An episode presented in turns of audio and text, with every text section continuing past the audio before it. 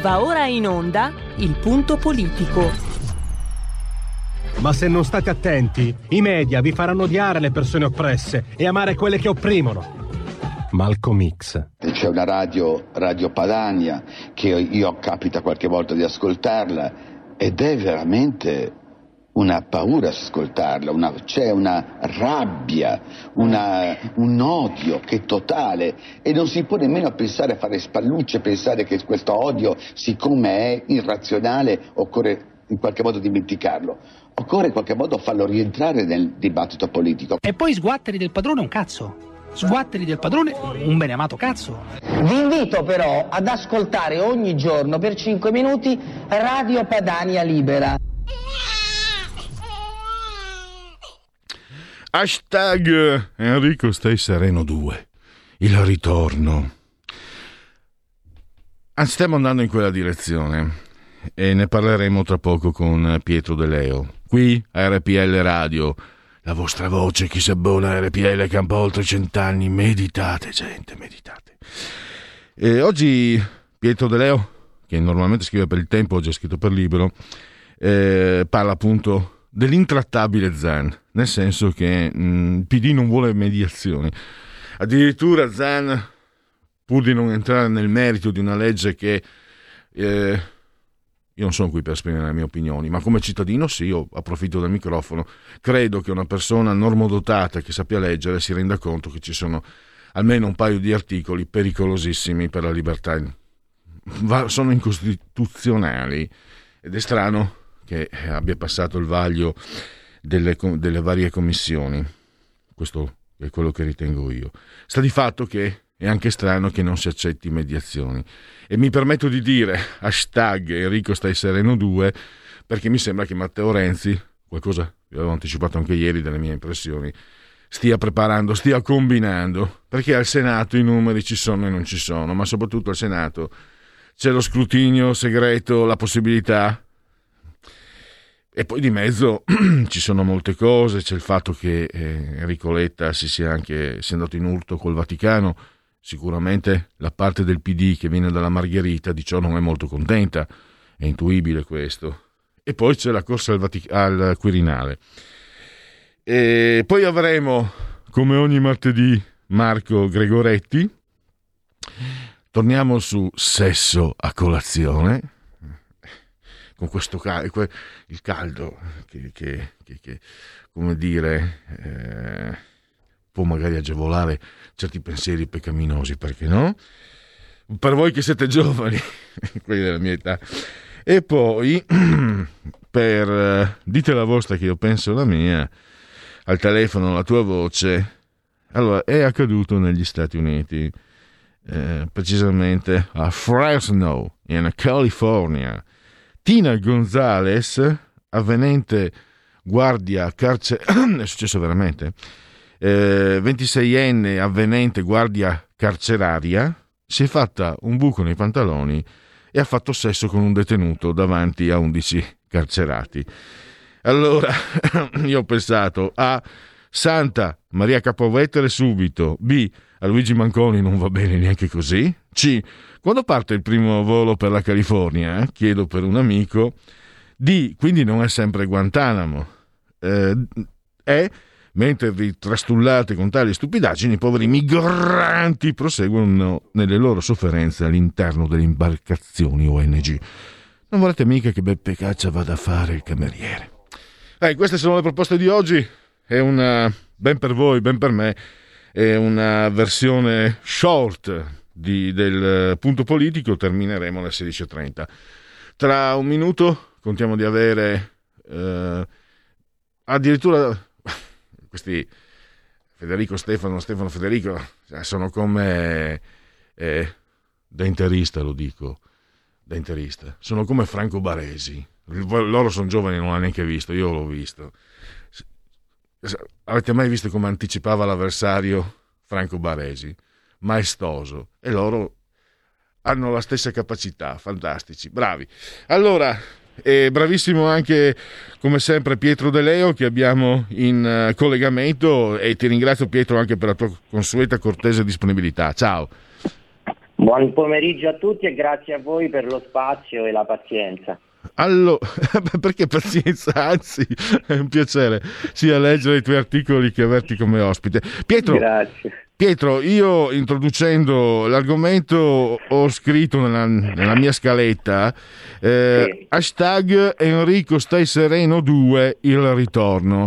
Io sento parlando, eh, partendo dal tuo articolo sulla legge Zan, su Zan che è intrattabile nel senso che non scende a nessuna mediazione, il voto credo dovrebbe avvenire il 13 luglio, ma a scrutinio Sì. segreto è possibile al Senato e i numeri ci sono e non ci sono, forse più non ci sono.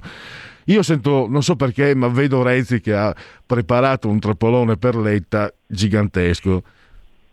Tu Beh, cosa ne pensi? Sì, ehm, ma condivido perché mh, allora eh, al momento, insomma, come, come è facilmente intuibile, la situazione è sempre molto fluida. Eh, ora siamo alle 15.11 del pomeriggio, siamo messi così che il Presidente della Commissione Giustizia al Senato, Ostellari, ha eh, proposto una mediazione che da un lato prevede eh, la, ehm, eh, espungere eh, tutti gli articoli che riguardano l'identità di genere e dall'altra ridurre le eh, audizioni per cercare di arrivare ad un testo condiviso. Italia Viva ha detto che insomma, questa potrebbe essere una soluzione accettabile, la sinistra, cioè PD, Movimento 5 Stelle e l'EU, hanno respinto questa proposta e cercano di andare avanti come treni, quindi questo per farti il quadro.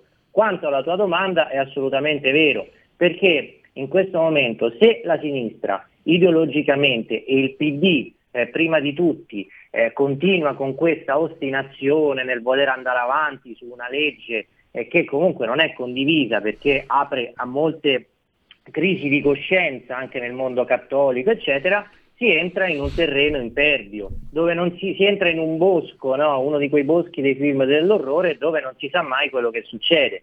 Eh, perché insomma eh, sia il PD che il Movimento 5 Stelle hanno delle profonde lacerazioni interne. La segreteria di Letta ha dei problemi da un lato, il Movimento 5 Stelle ne abbiamo, ne- tutti i problemi che hanno li sappiamo, ne abbiamo parlato milioni di volte, eccetera. Quindi con una legge che non è condivisa e che eh, è molto eh, insomma, dibattuta eh, sui contenuti, si sa dove si inizia e non si sa dove si finisce, perché nel momento in cui poi si va ai voti segreti che potrebbero esserci su alcuni emendamenti, è lì per davvero tra crisi di coscienza che possono prendere magari al senatore cattolico di turno, volontà di eh, fiocinare eh, una leadership che potrebbe essere quella di Letta, volontà di alzare il prezzo su altre materie, insomma veramente eh, que- questo, questo provvedimento che eh, PD e 5 Stelle e l'EU definiscono come fondamentale per eh, la tenuta eh, sociale e per la modernità e per la tutela dei diritti, eh, proprio a causa di questa loro ostinazione potrebbe insomma, essere demolito e non passare. Tra, l'altro, io voglio sempre ricordare che è così inderogabile e necessaria questa legge che quando erano al governo loro, da soli, la sinistra non ci ha mai pensato ad approvarla, tanto per cominciare, no? Anche questo. Ma, eh, sì, hanno fatto dei tentativi, ma poi non c'era la maggioranza, insomma anche loro erano molto spaccati.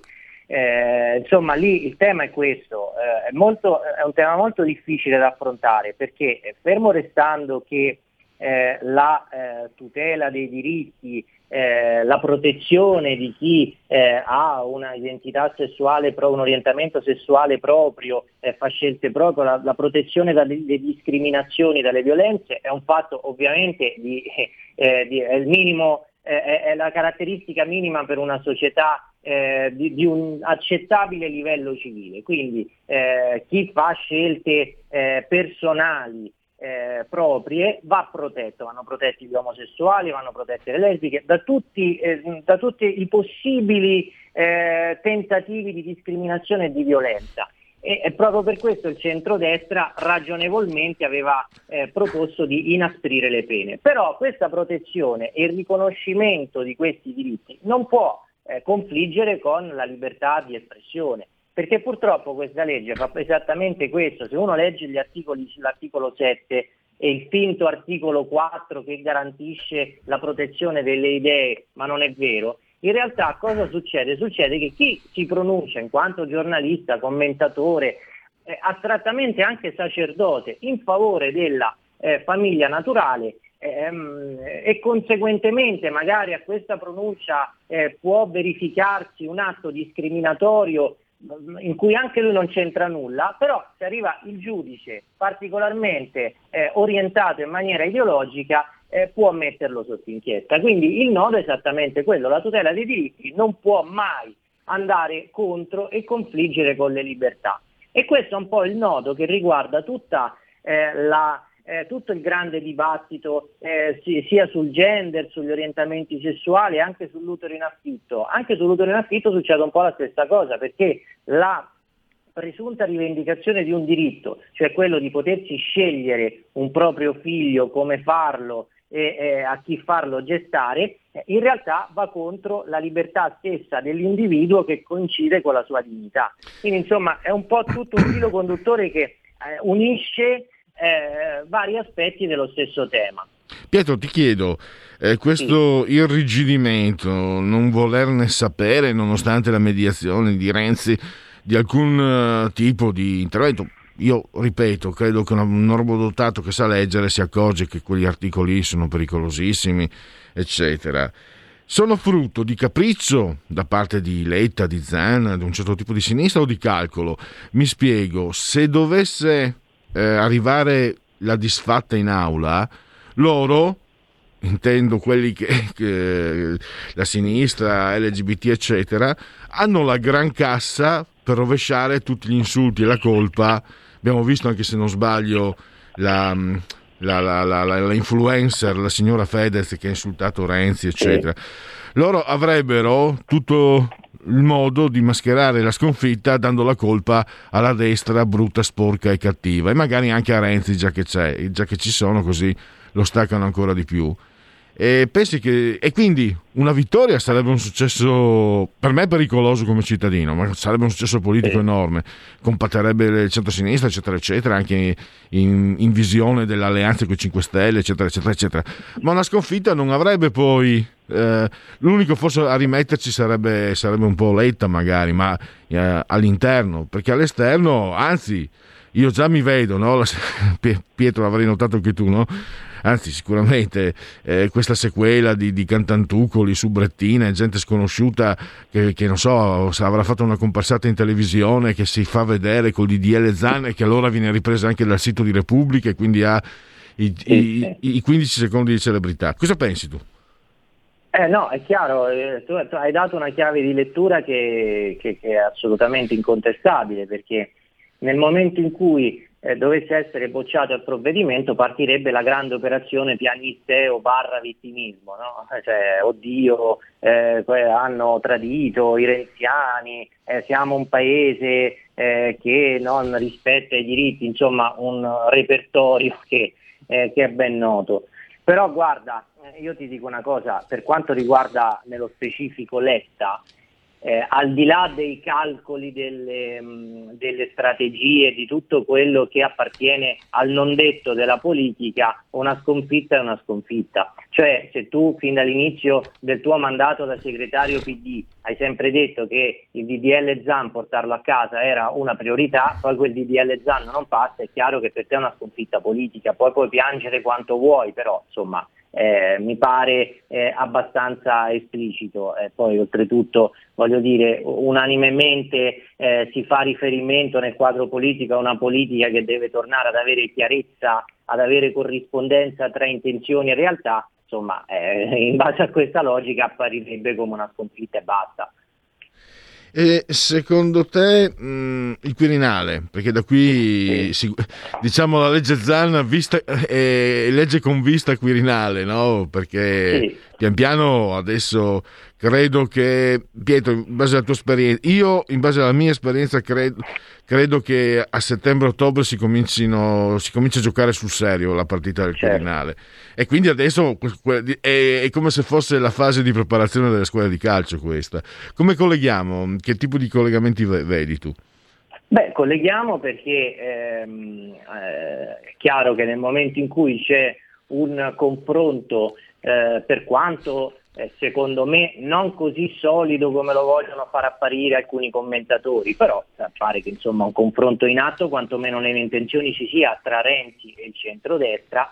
Eh, è chiaro che nel momento in cui eh, si vanno a muovere eh, delle asso- chiamiamole così, non le chiamiamo maggioranze, chiamiamole associazioni di numeri diverse, eh, queste possono queste poi possono proporsi anche eh, per il Quirinale. Eh, insomma, eh, se noi consideriamo, allora, attualmente il centrodestra ha il 46 e qualcosa per cento dei parlamentari, eh, con Renzi eh, si arriverebbe a superare quota 50 ed è chiaro che in questo momento Renzi, che uno che sul lato de- dei contenuti è un disastro, eh, sul lato anche delle realizzazioni politiche idem, ma sul lato della, te- della, tattica parlamentare e del rivendicare il suo ruolo giocando sul- con il pallottoriere è uno molto bravo, perché l'abbiamo visto anche tra, nel passaggio tra Conte e Draghi, è chiaro che quella sua percentuale la farà valere e questo può aprirci a degli scenari al momento secondo me inimmaginabili.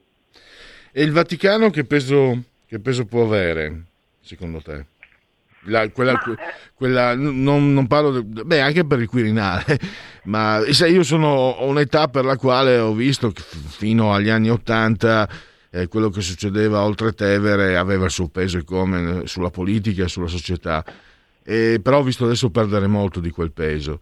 Eh, sì, è assolutamente vero. Eh, se il Vaticano avesse avuto anche la metà del condizionamento che aveva negli anni scorsi, eh, non staremmo a parlare di legge Zan. Co- di, di, di, di DDL Zan, ma sarebbe già stato affossato. Insomma, l'abbiamo visto anche con eh, la nota verbale eh, che è stata emessa eh, con dei dubbi che erano dubbi legittimi su eh, eventuali violazioni del concordato derivanti da questa legge, abbiamo visto come poi il segretario di Stato quasi si è scusato no, per tutto il bailam che ne è derivato, quando invece non doveva scusarsi di nulla perché eh, insomma, eh, i rischi sono nelle cose e sono stati più volte segnalati. Eh, va detto che eh, per quale motivo c'è un condizionamento minore? Eh, perché ehm, il centro-sinistra cattolico è sparito. Ora, al di là delle, eh, de- delle punte inaccettabili, delle prese di posizioni non condivisibili, eh, però sta di fatto che eh, c'è stata anche nella Seconda Repubblica una tradizione di un centrosinistra cattolico molto forte, c'erano i Prodi, c'erano i Fioroni, c'erano le Rosi Bindi, insomma tutto quel blocco che derivava dalla democrazia cristiana. Ora non c'è più, cioè, in teoria dovrebbe esserci Letta, eh, però abbiamo visto come Letta sposando questa causa in maniera così forte in realtà forse abbia un po' abdicato alla sua formazione eh, cristiana. Insomma, oggi eh, a sinistra dominano i post di Essini, eh, dominano eh, coloro che hanno una cultura laicista, eh, domina questa corrente qua. Eh, e quindi è chiaro che una sostanziale liquefazione del centro-sinistra cattolico ha portato a una riduzione e di molto del, eh, del, del, potere, eh, del, del, potere, quantomeno di moral suasion del Vaticano nella politica italiana. Ecco, questa scelta di, visto la fine che aveva fatto il suo predecessore. La scelta di Letta è anche un po', sembra così, eh, voluta, perché mi sembra voglia compiacere i salotti. No? Concetta De Gregorio ha liquidato Zingaretti, perché era un, comunque era un uomo di partito. E sembrerebbe, a me sembrerebbe una linea, lo Jussoli, ehm, la, questione, la questione femminile eccetera, sembra una scelta che però denota anche l'indirizzo della sinistra italiana da vent'anni a questa parte. Eh, sì, ma anche, salottiera. Ma anche di più. Sì, sì, ma è una sinistra salottiera politicamente corretta. Allora, ci sono due elementi secondo me, uno politico e uno culturale. E quello politico è che Letta non ha vinto un congresso, ma è stato incensato da un'assemblea e quindi chiaramente ha un mandato meno forte in quanto segretario rispetto all'ipotesi se avesse vinto eh, un congresso con le file nega gazebo, con le primarie, eccetera. Quindi ha un mandato meno forte e, e quindi essendo dominata eh, la, eh, essendo il PD dominato dalla frangia di Essina, deve compiacere a quella, deve compiacere i salotti, la parte eh, della stampa amica.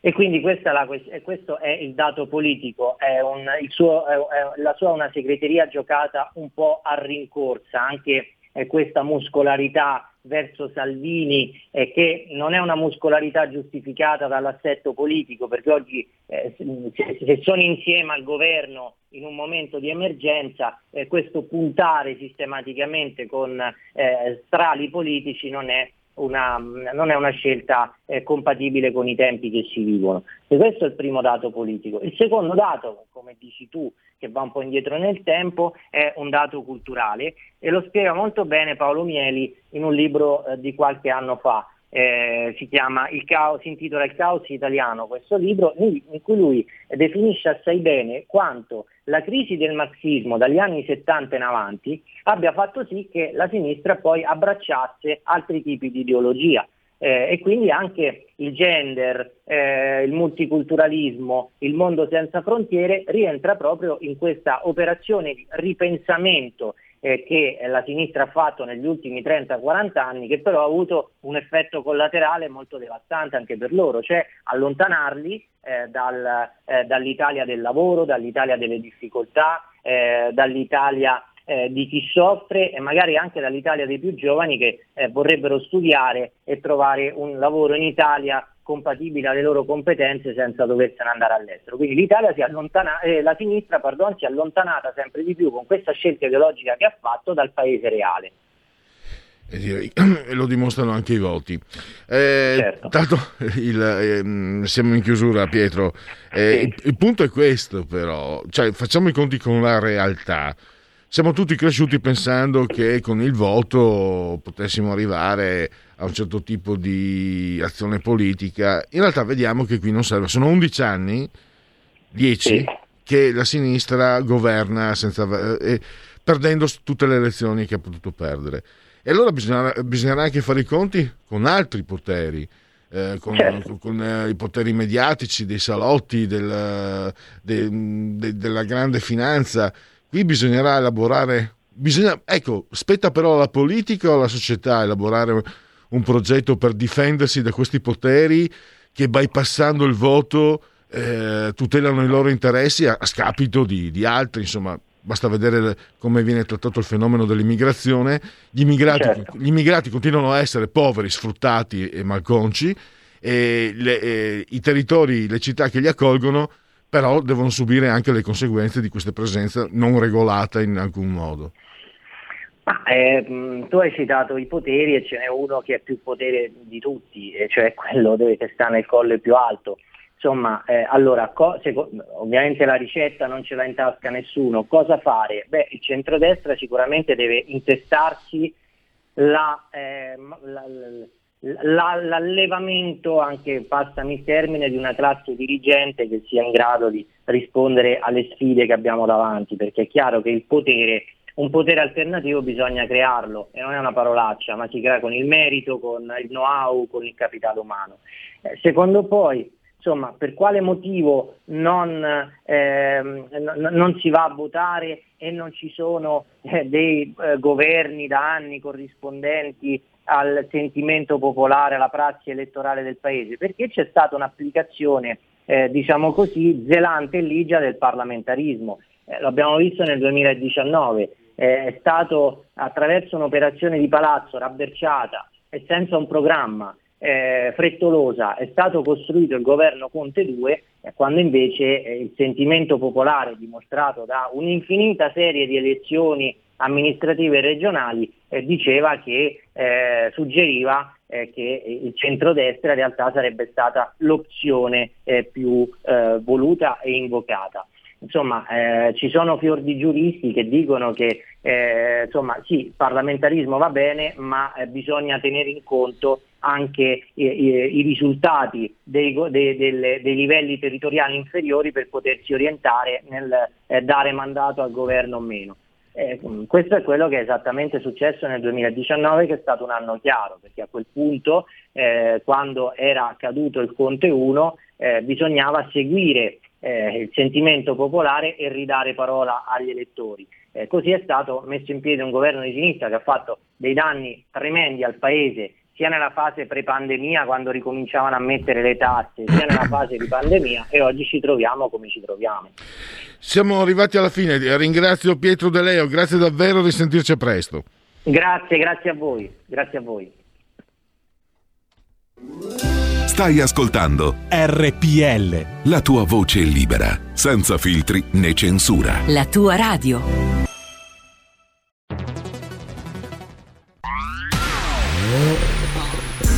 Nuova fiammante col suono nuovo È il DAB Plus che si sente a tuono La provi e senti subito com'è che va DAB Plus la tua radio migliorerà Digital Radio, il suono perfetto. DAB Plus. Anche RPL, la tua radio, è in Digital Radio.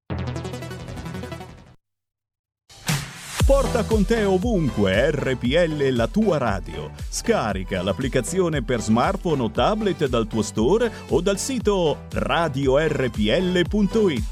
Cosa aspetti?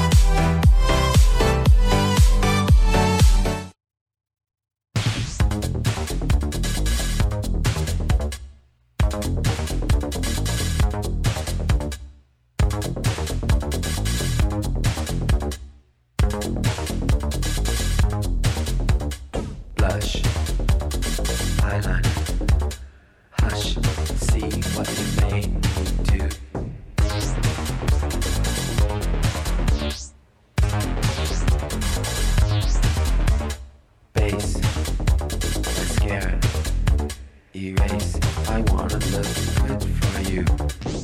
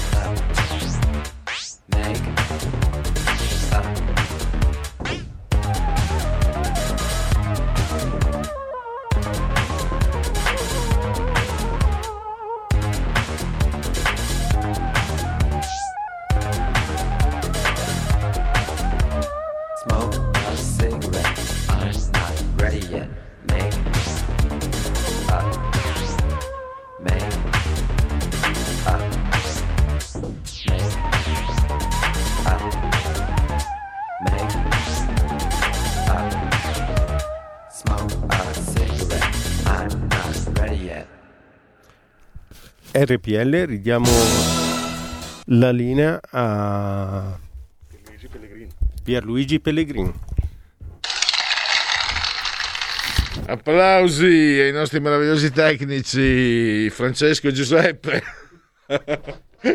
Federico e Stefano. Allora, no, grazie Stefano per la presentazione e l'intro e eh, ringraziamo subito l'artefice di, di questa eh, trasmissione, di questa rubrica del martedì, Marco Gregoretti che abbiamo in linea. Benvenuto Marco. Buongiorno, grazie, buongiorno. Come state? Come, come stai tu, inebriato dal tuo sesso a colazione? Ma sai che quel sesso a colazione mi ha fatto, mi ha fatto mi ha ringiovanito l'idea de- Oh. Ha, ha risvegliato antiche con- concupiscenze che, come dire, sonnecchiavano, è vero. Ah, Allora- come mai sonnecchiavano? Non devono sonnecchiare. No, io- Per me, io associo come, come Hitchcock eh, e eh, Gianni Agnelli associo la sessualità all'idea della giovinezza. Dopo una certa età, bisogna, secondo me, No. ma- ma il mio, il mio è, un, è un gusto estetico mio personale. Dopo una certa età bisogna maneggiare con, con più, dis- con più distacco. No, sicuramente sbaglio io. Sicuramente sbaglio Eh, io. eh, Hitchcock ha fatto un film che si chiamava Uccelli, comunque vabbè. Beh, è un capolavoro. Tanto, eh, tra Eh. l'altro, Marco, eh, io non ho ancora capito, io credo che il mondo non abbia capito quando la scena si chiude. Che cavolo è successo? È Come? succe- Il film Uccelli. Pronto, mi senti? Sì. Dicevo, il film Uccelli di Hitchcock, io credo che il mondo, io sicuramente, ma credo che il mondo non abbia capito cosa sia successo veramente, perché la scena finale chiude tutto. Quindi Certo. neanche eh, insomma non ha voluto spiegarci ecco a parte le facezie eh, Marco oggi quali sono gli argomenti che ti stanno colpendo di più impressionando di più in questi giorni Oh mamma mia, non saprei da che parte cominciare perché il caldo poi porta, eh, come posso dire, eh, molto spesso scalda gli animi in senso negativo, no? Che quindi fatti di sangue sono... A me ha colpito molto la storia di, quella, di quel ragazzino che ha, eh, che ha ucciso, secondo appunto la- la- la, le indagini che, che sono ancora comunque in corso, che ha ucciso con la sua coetanea di, di, di 15 anni, con, con le coltellate alla gola, eccetera, che diceva di essere, che c'era una voce, che c'era il diavolo che gli diceva di farlo, ma ha colpito molto perché, perché purtroppo, purtroppo io ci credo davvero che lui sentisse una voce.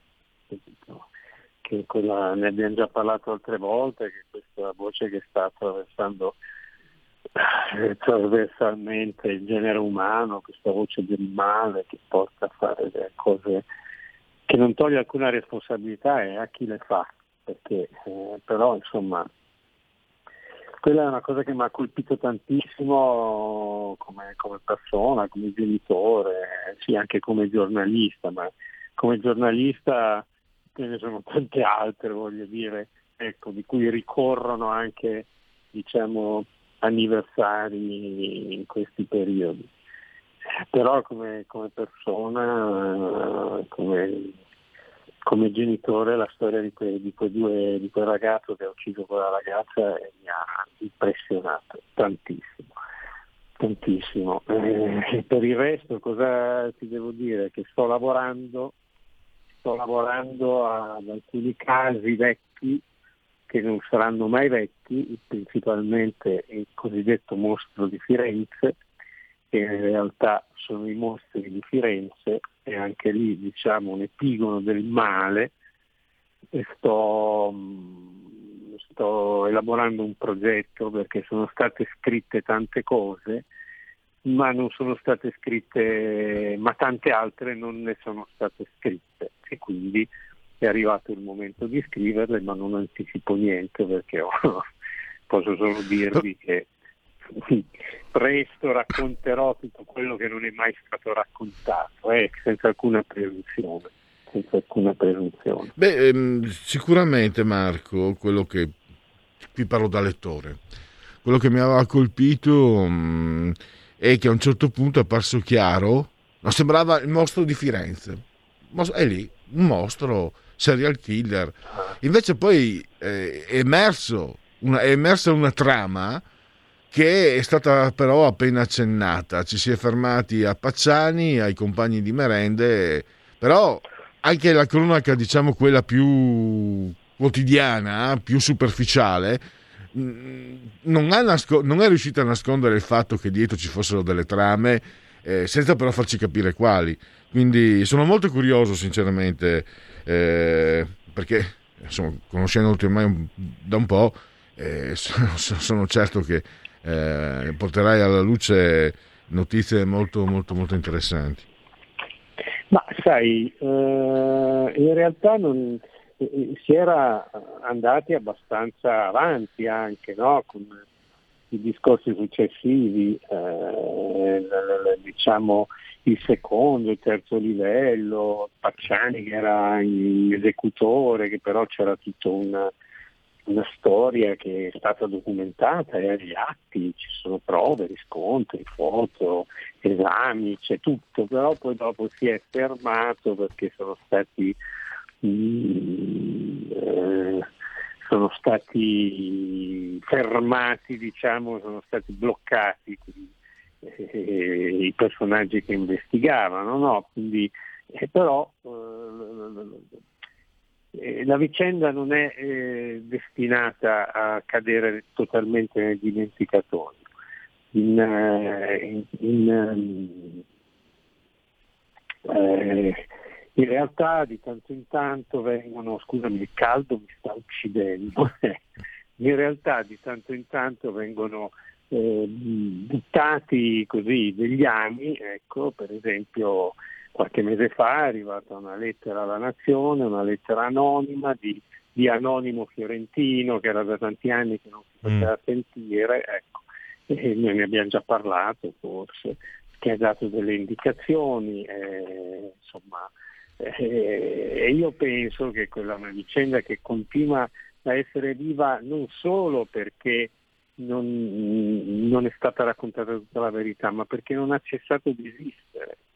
Hanno continuato a fare eh, a uccidere persone in altre forme, in altri posti, ma la logica e l'ambito è sempre quello. Infatti io più di una volta ho detto il mostro di Firenze è tra noi, poi adesso bisogna bisognerebbe smettere di dire il mostro di Firenze, bisognerebbe cominciare a dire i mostri di Firenze, poi i mostri, punto, perché è, una, è un apparato che, che, che, si muove in una maniera abbastanza eh, diciamo meticolosa, con tante coperture a tutti i livelli, in tutti gli ambienti e quindi insomma sì, si è capito eh, ovviamente che, che, non c'è il classico meccanismo da film del serial killer, c'è qualcosa di più. E volevo chiederti, eh. senza domandarti di svelare nulla, è una curiosità anche mia personale, eh, te lo dico anche perché mi era piaciuto tantissimo il film, te lo dico anche banalmente. Quel collegamento con il serial killer Zodiac che è emerso lo scorso anno anche nei telegiornali, eh, killer, scusami, il, serial, il, serial, killer, killer, americano che era denominato, chiamato Zodiac. Si ah, disse, sì, sì, capito, si disse che era un, in realtà era un ufficiale americano che fu trasferito a, proprio a Pisa in Toscana e quando nel momento in cui sono, sono cessati eh, gli omicidi negli Stati Uniti hanno, sono iniziati quelli in Italia. Ecco, volevo capire quanta fond- c'è della fondatezza, c'è una traccia. È una chiave di lettura quella, quella è una chiave di lettura. Adesso, eh, nello specifico, quella, io penso che chi ha fatto, mm, quello è uno degli anni che, che, stati gettati. È una chiave di lettura che, come dire, guardate, che, eh, tieni presente che questa ipotesi è agli atti, eh, è agli atti, è nero su bianco. Nero su bianco. Eh, tenete presente, signori, che noi parliamo del mostro di Firenze, ma in realtà è una, è una situazione molto più ampia che va avanti da molto prima. No? Non è che Pacciani cioè, esisteva già prima. Mm? Pacciani è stato un, un gruppo di fuoco come dire, collegato a un, a un, ambiente, ma prima di Pacciani c'erano altri signori, si ipotizzava che addirittura i sardi, ma è che però questa, mh, mm, questa realtà non riguardava solo Firenze, solo l'Italia, solo, riguardava un po' tutto il mondo e che poi questo ha anche scritto, è anche scritto, che poi a un certo punto sono cambiate le metodologie e hanno continuato a perpetrare queste situazioni, per esempio attraverso la rete, attraverso internet. Ecco. E quindi quella storia di, quella molto suggestiva di, di Zodiac secondo me è stato un segnale, un messaggio buttato lì per dire guardate, eh, adesso piano piano ci arriveremo. Ecco. Io personalmente alle mie conclusioni ci sono già abbastanza arrivato, con umiltà lo dico, però anche senza falsa modestia. eh, studiando, parlando e sto ed è una, una cosa, una vicenda della quale non ho mai smesso di occupare. È per questo che ho continuato a ricevere materiale, materiale che dopo a un certo punto troverà una sua forma, eh? una sua forma. Però ecco, questo è una. Adesso non, non voglio parlare del mostro di Firenze a tutti i costi, però eh, quando mi hai chiesto di cosa vuoi parlare oggi, allora le mie, le mie strade sono due, no? parallele, ti parlo di quello che succede, ti parlo anche di quello che sto facendo, a cui sto lavorando, sto lavorando anche mh, mm, eh, su altre cose, diciamo. No? Adesso fra, qualche, fra un paio di settimane esce persino un mio libro che si intitola Sport, Sportivi e Felici. Eh? Sportivi ah. e Felici per il sole 24 ore dove spiego perché bisogna fare sport per stare bene e durante la pandemia ce ne siamo accorti quanto, quanto ci è mancato. Ecco, per cui mi occupo in, eh, poi eh, ad ampio raggio di, di, tutto, perché eh, la realtà è, che eh, più io sono di quest'idea, no? A me un amico diceva sempre, Greg, tu più invecchi più ti incazzi. No, io più invecchio e più ho voglia di fare. No? E, e con, le, con, gli anni, secondo me, l'energia non diminuisce ma aumenta perché ne accumuli tanta e quindi deve uscire da qualche parte. Io ho molta più energia adesso di quando ne avevo 45, sicuramente. No? Non, eh, e quindi eh, faccio tutto quello, tutte le idee che mi vengono, cerco di, di, di, di realizzarle e di farle. Ecco. E molte di queste ovviamente attingono al mio archivio. No? Peraltro eh, il mio archivio ha subito un colpo terrificante, ne avevamo mm, già parlato. Sì. Ecco, a che punto hanno... stanno le cose con le censure che hai subito sui social? Eh, eh, il blog, il blog ho, dovuto, ho dovuto chiedere a una persona di occuparsene perché ancora non, è, non sono riuscito a rimetterlo in rete, quindi è stato un attaccaccio brutto, un attacco brutto e adesso forse sono riuscito, forse riusciremo in questi giorni a metterlo in rete, guarda quanto tempo è passato, insomma, ecco. e quello è il mio archivio, eh, perché è parte del mio archivio, io ogni tanto vado dentro e mi faccio venire delle idee guardando miei, so, le cose del passato. Ecco. E, insomma, siamo messi molto male ancora, adesso eh, boh, speriamo che, che, che, si rendano conto che, che, si renda conto che non si può non si può stare così senza libertà di raccontare, di, di, di, dare notizie, di cercare notizie, perché è veramente un appiattimento. Però, ti interrompo Marco, eh, eh, sì. le misure che sono state, è un tema sul quale hai spiccata sensibilità, le misure che sono state adoperate eh, con la pandemia, no? adesso si parla di nuovo della variante, eh, hanno dato la prova al potere che si può chiudere le persone in casa, che le persone, come dire, si adattano, che, che si può fare, eh, permettimi una frase un po' così, si può fare eh, esercizio di fascismo senza che, la, che, le persone si ribellino.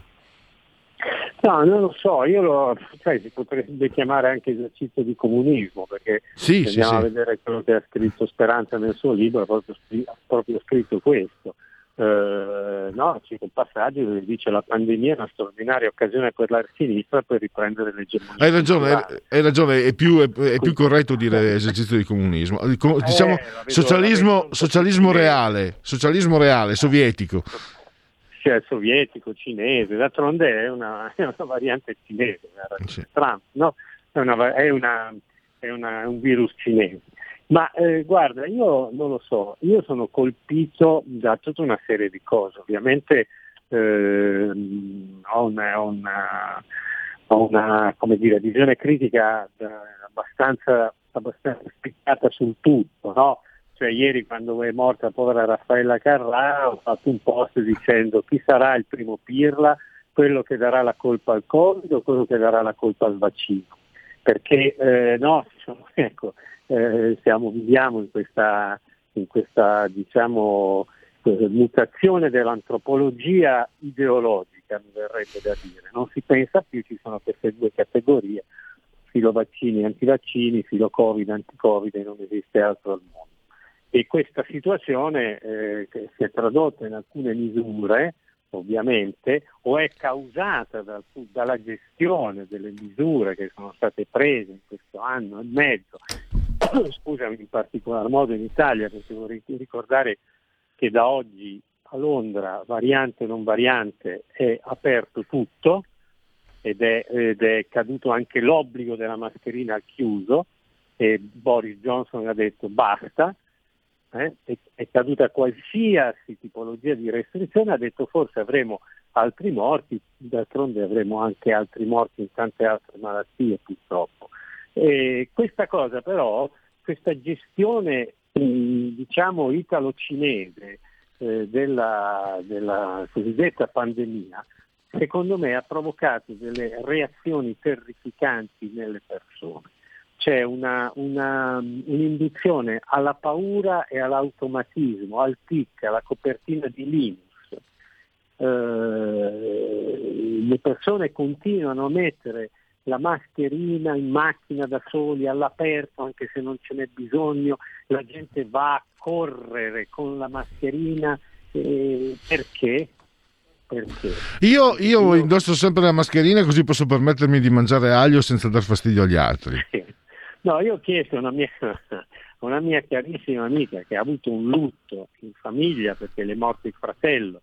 Le è morto il fratello perché? Perché le è morto in ospedale perché hanno sbagliato le cure dopo un anno e mezzo che è morto, ancora non le hanno ne, ne, si sono persi persino la scatoletta con le ceneri, tanto per dire. No? Quindi le hanno, hanno sbagliato, si sono dimenticati quando l'hanno ricoverato che aveva il, eh, come si dice, il diabete, che aveva due bypass, che aveva un tumore, cioè l'hanno, l'hanno intubato con i tubi infetti, l'hanno ammazzato in ospedale, voglio dire. Poi hanno segnato nella statistica Covid. Ma questo è successo aprile 2020, ecco, è subito successo. Lei è anche incazzata, è anche una persona di quelle che dice no vabbè ci hanno preso in giro, hanno bla bla bla bla, bla più, molto più di me, no? Molto più di me, eh, però tiene la mascherina. E dico scusami, ma perché tieni la mascherina? Cioè, in montagna, all'aperto, dove non c'è nessuno. E ha detto io non riuscirò mai più a toglierla per tutta la vita. Mi rendo conto che è un condizionamento che è stato indotto, ma io continuerò a tenere la mascherina eh, sempre perché è più forte di me, non riesco a toglierla. Ecco, questo è terrificante secondo me, perché è quello quando io vedo delle persone che, sono, che fanno il, il, bagno in mare con la mascherina o che sono in macchina da sole con la mascherina che ci, o che hanno la, la mascherina e è davanti anche quella specie di casco integrale. È una, è una, cosa totalmente psicologica, è una copertina di Linus che, che, che secondo me è causata dalla gestione della comunicazione eh, diciamo malevola che è stata fatta da questo continuo ping pong, cioè adesso questi interventi di questi virologi che dicono una cosa, poi ne dicono un'altra, poi spaventano, poi, e uno alla fine è un essere umano. Io non riesco a arrabbiarmi con quello che è in macchina da solo con la mascherina e magari io me la porto dietro la mascherina perché per rispetto di una persona che comunque ha questa diciamo, sindrome mh, spaventata, me la metto per non farlo perché vedo che le, persone si allontanano sul marciapiede, cioè è una brutta, è una brutta cosa questa, una bruttissima cosa, cioè, da cui bisognerà in qualche modo guarire, perché se no, eh, se no veramente diventa già, già dura la vita diventata, insomma adesso eh, Io ti dico la verità, io mi sono affezionato alla mascherina perché eh, non sopporto farmi vedere e quindi mascherarmi... è merav- no, eh, no, no, no, sul serio. Infatti, eh, chiaramente se, sono, se non c'è nessuno, eccetera, me la tolgo immediatamente che discorsi. Ma l'idea di farmi vedere è odiosa e in una società che ha fatto il mostrarsi, ha fatto addirittura i... ehm, come si chiama la signora Fe- Ferragni, la signora Fedez, mostrandosi addirittura fa i soldoni. E io, eh, sinceramente, è una società che detesto. Il mio modo per, eh, per protestare contro questa società dell'immagine che non sopporto sarà quello di indossare ora e sempre la mascherina. Per- però, detto questo, condivido completamente quello che hai detto tu, eh. Mm, si- sia chiaro. No, io invece no. No, no, non la indosso perché dopo un po' proprio, cioè la indosso se, se- se dove... No, no, ma io no, no, guarda che condivido quello che hai detto, cioè eh, la fobia, le fobie, le paure, cioè, la manipolazione della paura è quello a cui abbiamo assistito in un anno e me- per un anno e mezzo, dove si arriva manipolando la paura. La mascherina è uno di quei simboli, sicuramente, sicuramente. No, no, la mia scelta intellettuale è un, rivendico una- addirittura co- con un parolone grosso, la rivendico la mia come scelta intellettuale, ma che non ha nulla a che vedere con l'indossare la mascherina a tutti i costi. Poi c'è, poi c'è anche l'opposto, no? Io ho avuto una spiacevole discussione con una persona eh, che, che- perché, eh, perché eh, un paio di settimane fa è morto un collega che era anche un amico, si chiama Gian Gavino Sulas. Ah, eh, lo conoscevi? morto. Sì, abbiamo, lavoravamo anche insieme a quarto grado, per cui no, Mi è dispiaciuto, era, era veramente molto bravo. tantissimi- Ci, ci conosciamo da tantissimi anni, aveva un inviato storico di- dei, dei giornali popolari italiani di oggi, eccetera, e, e- e morto perché era malato e con, con- silenziosa dignità portava avanti questa sua malattia. È una persona ne è arrivata a, fare un commento dicendo che mh, era praticamente forse stato ucciso perché aveva fatto un intervento contro il vaccino. In realtà non aveva neanche fatto un intervento contro il vaccino, ma aveva fatto un intervento durante un dibattito dicendo va bene i vaccini, però ricordatevi che stanno mettendo a punto anche le cure monoclonali e quindi magari un giorno non ci sarà più bisogno di vaccinarsi, basterà prendere una roba del genere. Ecco. È una persona, il cadavere ancora caldo, ha fatto un commento del genere, senza neanche conoscerlo, no? quindi io mi sono inalberato, abbiamo litigato. Beh, Ma anche questo fa parte dello stesso gioco manipolatorio, perché comunque la manipolazione porta a parlare solo dello stesso argomento. Io non trovo nessuna differenza tra i fanatici eh, assolutisti Novax e i fanatici assolutisti Sivax cioè tra quelli che vorrebbero arrestare chi non si vaccina a quelli che, che- che- che- sono contrari di per principio al vaccino. Io tra queste due categorie non trovo alcuna differenza perché tutte e due producono lo stesso danno sociale, lo stesso immobilismo sociale, le stesse reazioni diciamo scomposte delle persone. no? Tu- tutte queste categorie sono l'anticamera del nazismo quando si divide la società per categorie. no? E, e- e allora sono i marchiati Vax e i marchiati Novax. No? Comunque, ecco, allora invece eh, si perde il senso del ragionamento, del confronto, della dialettica, ecco. E purtroppo, e purtroppo anche diciamo, nella, nella politica e nella scienza, tra virgolette, eh, ci sono i rappresentanti di queste categorie, no? Eh, Certo. assol- in modo assolutamente trasversale. Io, capi- eh, io ca- capisco, no? capisco la paura, capisco tutto, la paura ce l'ho io, ho avuto il Covid, quindi mi sono spaventato, anch'io mi sono spaventato, quando un anno e mezzo fa ce l'ho avuto, mi sono spaventato, ho avuto solo la febbre, però improvvisamente è venuto sto febbrone alto, che non capitava mai, e, e- cioè lì per lì mi sono spaventato, poi eh, ho ridimensionato, i amici medici mi hanno spiegato, eccetera.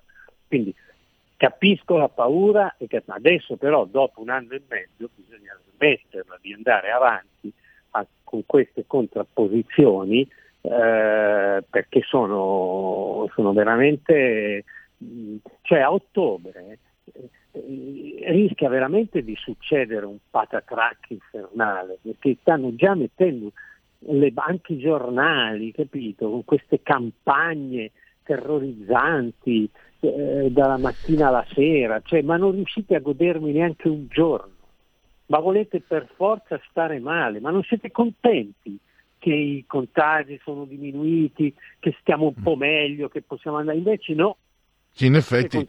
Marco, devo chiudere, purtroppo devo chiudere. Ok. Eh, ok. Tanto notavo anch'io, eh, convergo, no? notavo anch'io zero morti in Lombardia. Io come giornalista l'avrei messa come prima notizia. Invece hanno messo un'altra notizia sull'aumento dei contagi. Hanno messo prima l'aumento dei contagi e dopo zero morti. Io come giornalista, e visto che tu sei della mia stessa idea e se- sei un giornalista davvero in gamba, sono contento di, di- di convergere eh, co- con le tue scelte. Devo, sme- devo chiudere perché altrimenti eh, buchiamo. Eh, a martedì prossimo e grazie davvero Marco. Grazie a voi, ciao. ciao. ciao.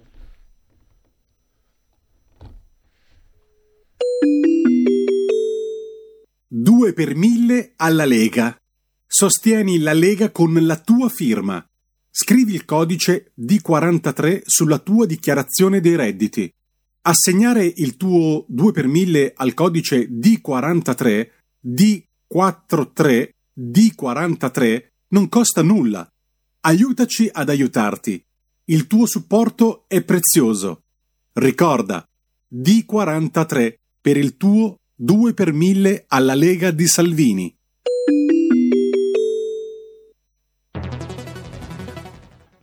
Il futuro appartiene a chi fa squadra.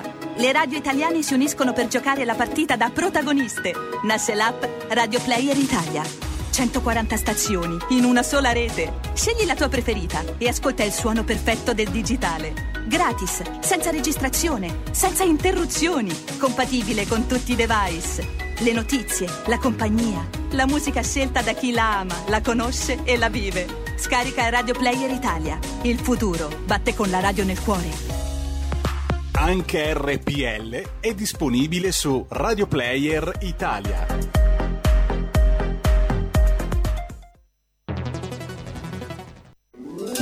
Stai ascoltando RPL. la tua voce libera, senza filtri né censura. La tua radio.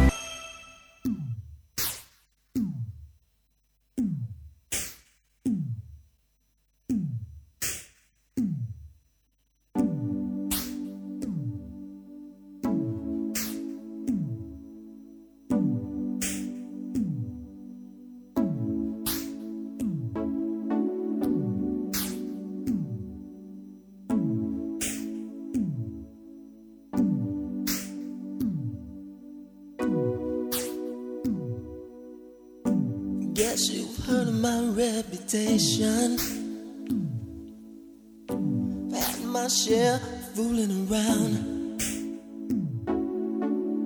But everybody needs stimulation.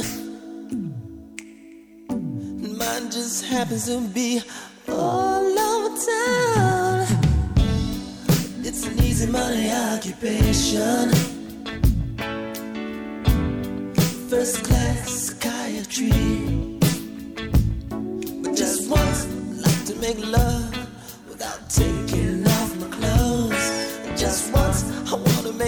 somebody who really and truly knows.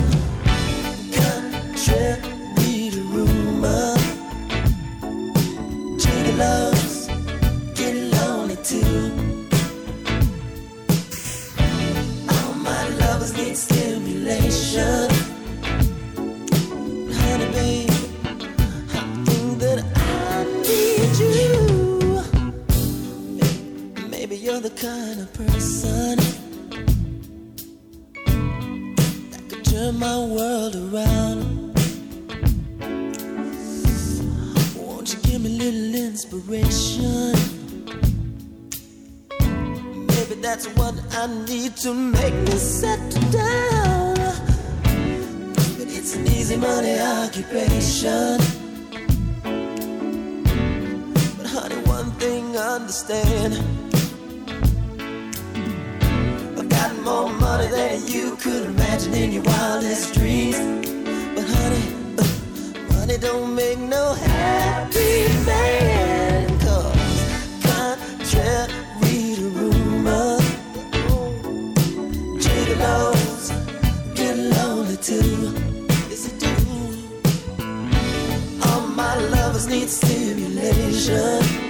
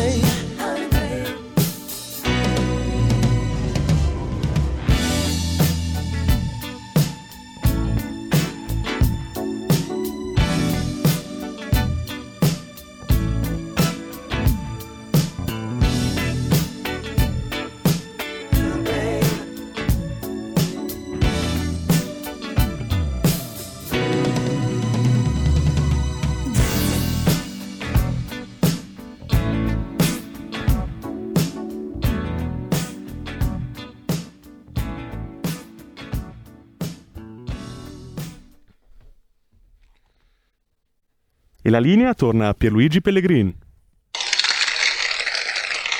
E gli applausi tornano a Prince e ai nostri tecnici Stefano e Federico, assisi saldamente sulla torre di comando di regia tecnica, tutti e tre sospesi a 151 metri sopra il livello del mare, qui a RPL, la vostra voce, la vostra radio, chi si abbona a RPL Campo Centrali, meditate gente, meditate in simultanea con noi quando sono scoccate le 16.07, le temperature raccontano di 26 gradi centigradi sopra lo zero interni e 30,7 esterni. Eh, 42% l'umidità, la pressione pare a 1010.7 millibar. L'altro notavo ieri, sono qui in Lombardia almeno, le giornate, io detesto il caldo, ma sono giornate fantastiche. Perché ieri sono us- uscito e ho visto il sellino della bicicletta nero sotto il sole, ho detto, oddio, mi, mi ustiono come fosse luglio. E poi ho pensato, no, ma siamo a luglio. Qui ci sono giornate che sembrano quelle di metà, quelle, sapete quelle calde di metà settembre, quando non c'è affa e si sta, si sta bene, anche se non si è mai caldo come me. Il tutto nel decimo... Quante ciance! Nel decimo ottavo giorno di Messidoro, mese del calendario repubblicano, i gregoriani ci avvisano che 178 sono i giorni che ci separano dalla fine. Brr. Per tutti è un martedì, martis eh, o martas, martas, dipende dalle zone. Anno Domini 2021, 6 luglio 2021 o 2021. Allora c'è intanto chi è che mi scrive qua? Eh, dunque, eh. ah, Pellegrin non fare lo sciocco. Ah, con tre punti esclamativi. Scioccone, casomai, vista la mia stazza. Allora, andiamo con... eh, ah, con una... Beh, stavolta voglio ringraziare coloro che ci ascoltano cullati dall'algido suono digitale della Radio DAB, coloro che ci ascoltano attraverso il portale del quotidiano La Verità, oppure su YouTube, oppure da internet, oppure grazie alle applicazioni iOS Android. Ci ascoltano dall'iPhone, smartphone, eh, tablet, smart television, Fire TV, Alexa, accendi RPL Radio. Passaparola ve ne saremo riconoscenti. Se avete a casa Alexa, parlo per i miei 27-28 ascoltatori, il ventottesimo in bagno in questo momento. Se avete Alexa in casa e tenete il volume a, e avete la radio accesa, vi, si, vi parte Alexa, sicuro, matematico, ho visto io. E naturalmente non può mancare un abbraccio forte, forte, forte, forte, fortissimo alla signora Angela, Clotilde e Carmela che ci ascoltano dal canale TV 740, dal televisore 740 740. Dunque abbiamo da qui alla fine tutta una serie di rubriche, 20 minuti, il segui la Lega, il dite la vostra, eh, vi anticipo che per quanto riguarda qui Parlamento sentiremo, e ringrazio i nostri tecnici Stefano Federico, Andrea Giaccone, e due, tre, pochi oggi, pochi sondaggi, ma prima di tutto direi di partire mettendo la sigla eh, del dite la vostra, che io penso la mia, al telefono, la tua voce. Dite la vostra, che io penso la mia. Il telefono, la tua voce, allo 02 6620 3529. Anche al numero di WhatsApp 346 64 27 756. Guardia carceraria si fa un buco nei pantaloni e fa sesso con un detenuto di fronte ad altri 11 carcerati. Tina Gonzalez, 26 anni, lavorava nella prigione della contea di Fresno, in California, quando sono venuti i fatti. Proposte, poi c'è anche il tema libero ovviamente. A. Santa Maria Capovetere subito. B. A Luigi Manconi non va bene neanche così. C. Quando parte il primo volo per la California, chiedo per un amico.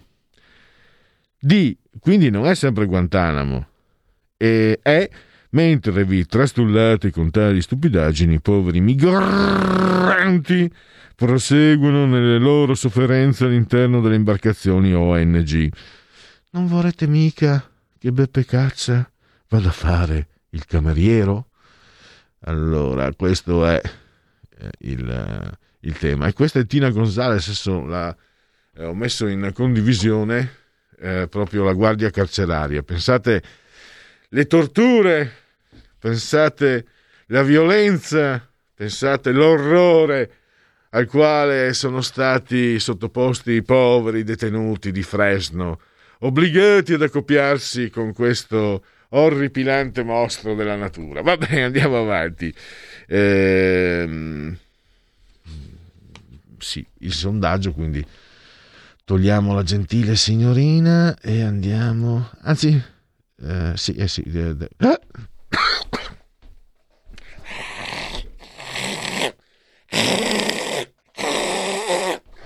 Roberto Saviano. Roberto Saviano. Chi ha messo Roberto Saviano? Chi? Chi? Chi? Chi? Chi? mamma mia. E que- questi non erano gli effetti sonori di Dracula di, di Francis Ford Coppola. E sono io quando vedo Roberto Saviano. Allora, eh, dicevamo i sondaggi, eh, abbiamo questo la 7 ed è il sondaggio istituzionale, a un tempo era così, cioè la 7 è il, um, il qui hanno sbagliato, perché realizzato la 7, no, committente la 7 è realizzato dalla SVG. Allora, Lega, primo partito con il 20,6.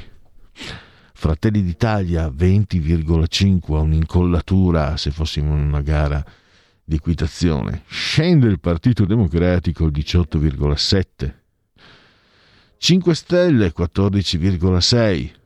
Forza Italia 7. Azione Calenda 4. Italia Viva Renzi 2,5. Se alle prossime elezioni Conte si presentasse a capo di un proprio partito, dunque, primo sarebbe Fratelli d'Italia 20,4. La Lega scenderebbe, no, la Lega resterebbe, sì, scenderebbe al 20,2. Scenderebbe ulteriormente il Partito Democratico a 16 e il movimento di Conte andrebbe al 12,7 e i 5 Stelle al 7,1. Forza Italia al 6,3. E qui Renzi è sparito. Eh, poi abbiamo... È una domanda rivolta agli elettori 5 Stelle. Con chi si trova maggiormente d'accordo? Giuseppe Conte 72%, Beppe Grillo 7%. Naturalmente non c'entra il fatto che eh, la 7 sia il committente di questo sondaggio e che eh, la 7 di Urbano Cairo eh, sia completamente insomma Marco Travaglio è il vero, il vero direttore della 7 si vede anche dai, dai programmi che fanno allora diamo anche approfittiamo per dare qualche aggiornamento eh, di, dalle nostre agenzie. Ancora a distanze tra i partiti riunione PD 5 Stelle, Italia Viva, Leu, braccio di ferro in Senato. Poi c'è la lite Renzi-Ferragnez, botta risposta sul DDL Zan, eh, Ferragni politici fanno schifo. Renzi replica qualunquista a dirlo, Fedez, Matteo stai sereno. Che livelli. Pfizer eh, il 30% meno efficace con la variante Delta. Papa Francesco ha camminato e fatto colazione. Buoni gli esami. Carrà, domani il corteo funebre appello di Iapino in fans. Visco e Franco ottimisti, la ripresa si rafforza. Convincere 215.000 prof per una scuola in sicurezza. Caccia al DNA di Leonardo. Trovati 14 discendenti viventi. Terapie intensive quasi vuote e occupato il 2% dei posti. Trovati i resti dell'aereo russo, non ci sono sopravvissuti. Il Corriere, naturalmente, tiene banco ancora la scomparsa di Raffaella Carrà, popolarissima, popolarissima anche in Spagna. DDL Zan non c'è accordo in maggioranza, si va verso il voto a rischio in Senato. Carrà Dio a Roma durerà tre giorni. Barbara Boncompagni fu come una madre per me e quando volle i figli fu tardi. Quando Berlusconi corteggiò Raffaella con un camion carico di azzalè. Perché Johnson ha deciso di aprire tutto nonostante la Delta e i contagi in aumento. Avremo altri morti ma dobbiamo farlo. Quindi qui direi Simon Messner il figlio dello scalatore, mio padre con me, è stato assente, le sue nozze, sua moglie all'età di mia sorella. E poi, ehm, poi stasera per gli appassionati di calcio Italia-Spagna. E poi Feltri in campo con Meloni a, Meglia, a Milano, eliminare subito piste ciclabili e monopattini e non lascio libero. In corsa alle comunali, non come sindaco e, e poi basta. Direi che possiamo uh, fermarci. Io direi di partire con la sigla del se non ci sono telefonate, col Segui la Lega. Segui la Lega è una trasmissione realizzata in convenzione con La Lega per Salvini Premier. legaonline.it scritto legaonline.it eh, potete fare tantissime cose su questo profilo internet su questo sito su questo link innanzitutto eh, potete iscrivervi alla Lega Salvini Premier 10 euro pagabili attraverso PayPal senza essere nemmeno iscritti a PayPal il codice fiscale i dati e poi vi verrà recapitata la magione per via postale la tessera Lega Salvini Premier. Vi ricordo anche il sito D43, D come Domodossola, 4 il voto in matematica, 3 il numero perfetto, il codice della Lega per il 2 per 1000, usalo per il tuo 2 per 1000. E poi direi in questo momento, nelle prossime settimane, più di tutto eh, il referendum per la riforma della giustizia chi sbaglia paga, ci metto la firma, processi veloci, stop correnti, trasparenza, equità per tutti, stop casi Palamara, certezza della pena. I sei quesiti, ricordiamoli sempre, elezioni del CSM, responsabilità diretta dei magistrati, equa valutazione dei medesimi, separazione delle carriere dei magistrati, limite agli abusi della custodia cautelare e abolizione del decreto Severino. E andiamo agli appuntamenti radio-televisivi con i protagonisti della Lega, i politici. Iniziamo con Silvia Sardone che potrete vedere questa sera alle 22.15 in prima serata TGCOM 24, l'europarlamentare Meneghina. Riccardo Molinari invece, presidente dei parlamentari a Montecitorio, sarà domani nel cuore della notte alle 8 del mattino Rai 3 Agorà. Ancora sempre domani, sempre alla stessa ora, però cioè nel cuore della notte alle 8 del mattino, però dovete cambiare emittente. Abbiamo il corrispettivo di Palazzo Madama di Molinari, ovvero sia una voce storica anche della Fu Radio Padania, Massimiliano Romeo, sulla 7 Omnibus. E domani, se restate sulla 7, eh, sempre in ore antelucane, cioè alle 9.40 del mattino, cambia la trasmissione che è Coffee Break, Dario Galli e domani ancora proprio c'è un infornata Rossano Sasso, sottosegretario all'istruzione, alle 15 timeline di Sky TG24. Venerdì alle 17.15 Sky TG24, rubrica economia, chi se non il senatore Alberto Bagnai. E direi che persegui la Lega è tutto. Segui la Lega è una trasmissione realizzata in convenzione con La Lega per Salvini Premier.